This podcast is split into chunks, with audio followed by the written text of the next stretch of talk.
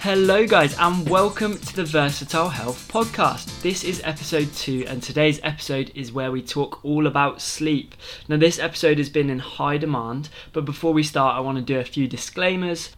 I am not a doctor. You should be consulting your doctor if you see any adverse health conditions that includes losing sleep. Everything that I am covering in this podcast is proven in some way, shape, or form to have worked for the many. Therefore, I'm talking to you about it because I think it will help you. I'd also like to say a massive thank you to all of you who have listened um, to the previous podcast and who are listening to this one. I would absolutely love it if you guys could share this podcast to your social medias so that more people can benefit and so it can be heard by more ears. Let's kick this off by talking about blue light. So, who here likes looking like Elton John? For those of you who've seen blue light glasses before, you basically will look like a paedophile. You're going to look like Elton John wearing these dodgy looking glasses.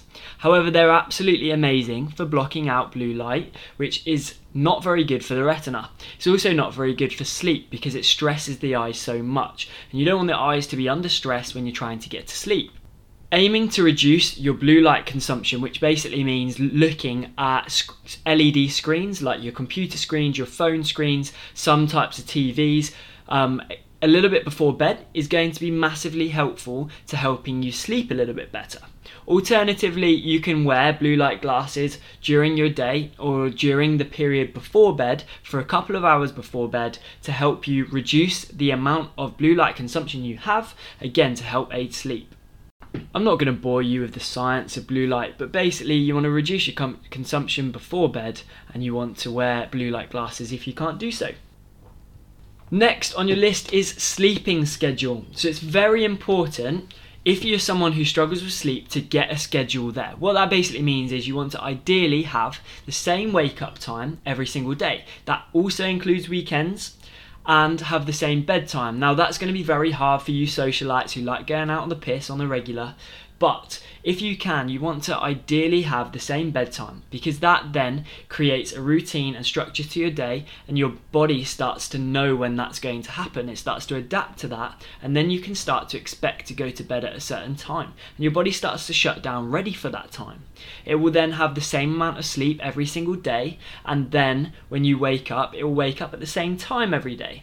The only time that, that, that you might struggle were the days where you do go to bed a little bit later and you end up getting up at the same time you're obviously going to be a bit tired that day. And the times when the clocks change, because when you lose an hour's sleep, you're going to be a bit groggy.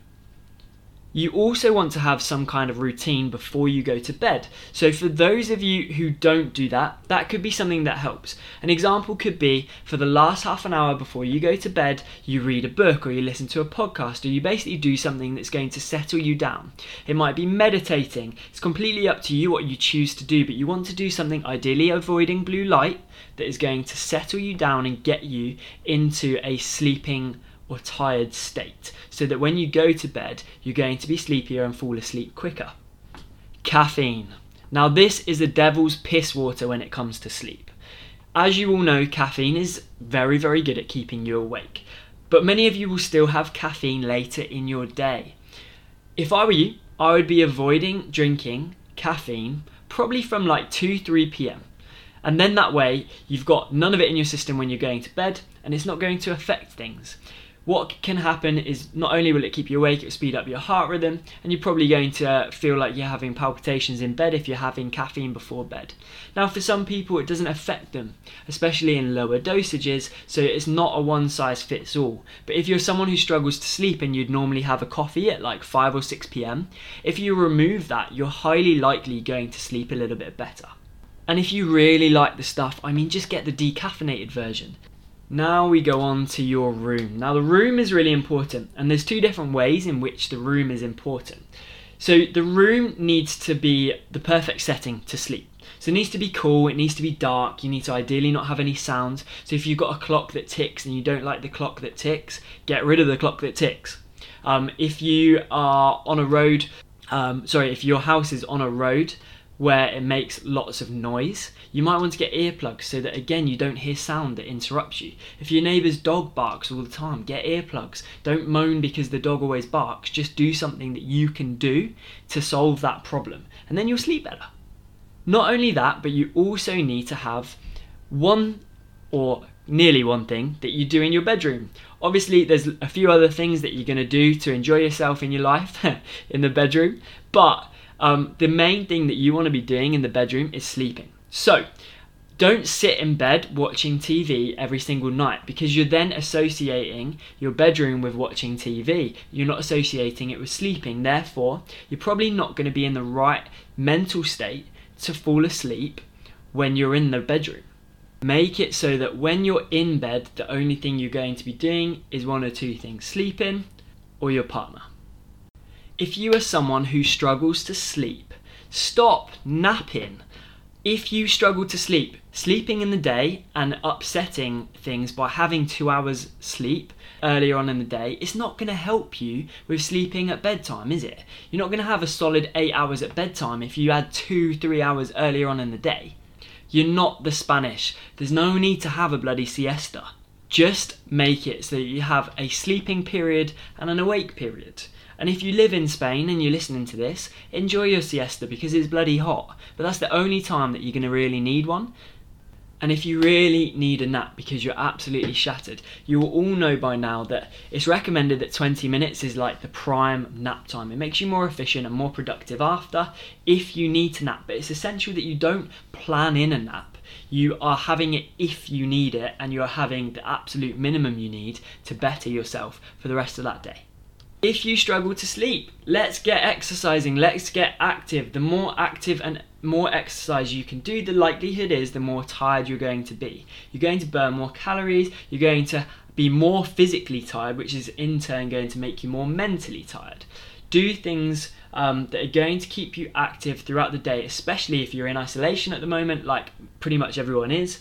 You're going to need to get your steps up, you're going to need to do your daily activity. Also, remember to get some fresh air. Fresh air is really important when it comes to sleep. If you're struggling to sleep every night, then go out for a late night walk um, for 10 minutes, get some fresh air, and I can guarantee you'll feel a lot better. Meditation. I mean, yeah, you could be a yogi, you could be a monk. Meditating, though, is very, very good for helping people sleep. Now, it's not something I personally have done excessive amounts of, but it is highly recommended for those people who really struggle to sleep. Gives you time in your own mind, gives you time to calm yourself. You obviously shut your eyes, which will make you feel a little bit more tired. It slows the heart rate down. Basically, all things that you would need to calm you and to get you into a slightly more tired state. So it'd be wrong if I didn't include this in the podcast, but having not done it myself very frequently, I can honestly say I don't know whether it works well. The best things with these things is try it and see if it works, but try it consistently. Don't be that person that does like it once and says, no, didn't work. Like people do with their diets all the time, where they try one diet for two days and it didn't work, so they then try the next, and you know, it's that continuous spiral of fucking up. Have carbs before bed don't believe the tosh that you heard for years and years that eating carbs after 8 pm makes you fat. That is utter rubbish, and you all know it. There's no point listening to that saying. If you are wanting to feel a little bit more tired, I don't understand the science of it, but carbs before bed is heavily, heavily proven to help you sleep better. So, again, it's one of those things. Try it. Look at the research. It clearly works. So, try it. Try eating good amount of carbs before bed and it will help you sleep better. That doesn't mean fill yourself up so that you're bloated and heavy and probably uncomfortable. That's not what I'm saying. I'm saying eat a little bit of carbs before bed and it's going to make you sleep better, which is why we're here. And finally, don't fight it. If you are struggling to sleep and you're in bed for like 15 20 minutes and you're not getting to sleep. You need to get out of bed. Like I said earlier, you need to associate your bed with sleep, not fidgeting, not watching TV or anything like that. So don't get stressed about the fact you can't sleep. Get out of bed, listen to a podcast, read a book, do something that's going to basically bore you, get you into a bit more of a tired state, and that is going to help you to get back to sleep when you go back to bed. Then go back to bed when you're starting to feel in that state and you will fall asleep much better. Count to 100 bloody sheep if you have to, but don't do it in your bedroom. Do it elsewhere, and then when you start to feel tired, get up and go back to bed. You might even find that you fall asleep on the sofa because you've left the stressful place that you currently can't get comfortable in. So, that would be my suggestions. So I hope you guys enjoyed this podcast. I hope you guys benefited from this podcast, and I hope you all sleep a little bit better tonight. Um, it's really important, sleep. Um, it definitely shouldn't be underestimated on how much it's going to help you all feel um, healthier in general, um, but basically more efficient and productive in your day, which again is massively important.